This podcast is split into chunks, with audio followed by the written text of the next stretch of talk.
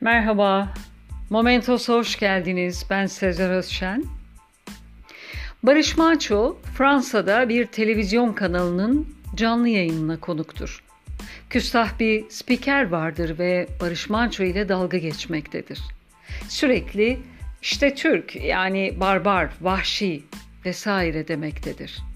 Barış Manço daha fazla dayanamaz ve spikere yanınızda kağıt para var mı diye sorar. Bu soruya spiker şaşırır ve evet var ama ne olacak der. Barış Manço ısrar edince spiker cebindeki kağıt paraları çıkartır. Bu olaydan az önce Barış Manço canlı yayında Anahtar adlı şarkısını söylemiştir. Bu şarkının bir bölümü şöyledir. Beş Akif, bir saat kulesi. iki kule, bir Fatih. Beş Fatih, bir Mevlana. iki Mevlana, bir Sinan. Bu şarkı bir matematik sorusudur ve şarkıda adı geçen kişiler o dönemdeki Türk parası olan banknotların arkasında resmi olan kişilerdir. Barış Manço spikere sorar. Bu paranızda resmi olan kişi kim? Spiker general der.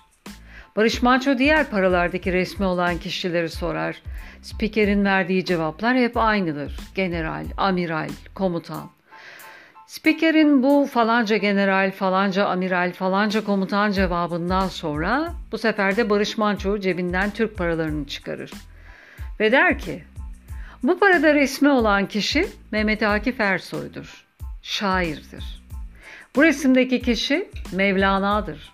Düşünürdür. Bu paradaki resmi olan kişi Fatih Sultan Mehmet'tir. Adaletin sembolüdür. Bu paradaki kişi ise Atatürk'tür. Yurtta barış, dünyada barış diyen kişidir.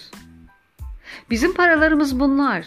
Biz Türkler ince ruhlu, kibar, medeni insanlar olduğumuz için paralarımızın arkasına şairlerimizin, düşünürlerimizin, bilim adamlarımızın resimlerini bastık. Siz Fransızlar kendiniz barbar, vahşi olduğunuz için paralarınızın arkasına hep savaş adamlarının resimlerini basmışsınız, der.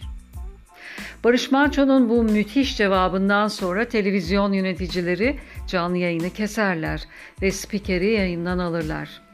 Başka bir spiker yerine gelir ve canlı yayın yeniden başlar. Yeni spiker Barış Manço'dan ve Türklerden özür diler. YouTube'da araştırmacı Semih Çelik'in konuyla ilgili Barış Manço'nun ağzından olayın anlatıldığı videoyu da bulup izledim. Semih Çelik şöyle demiş.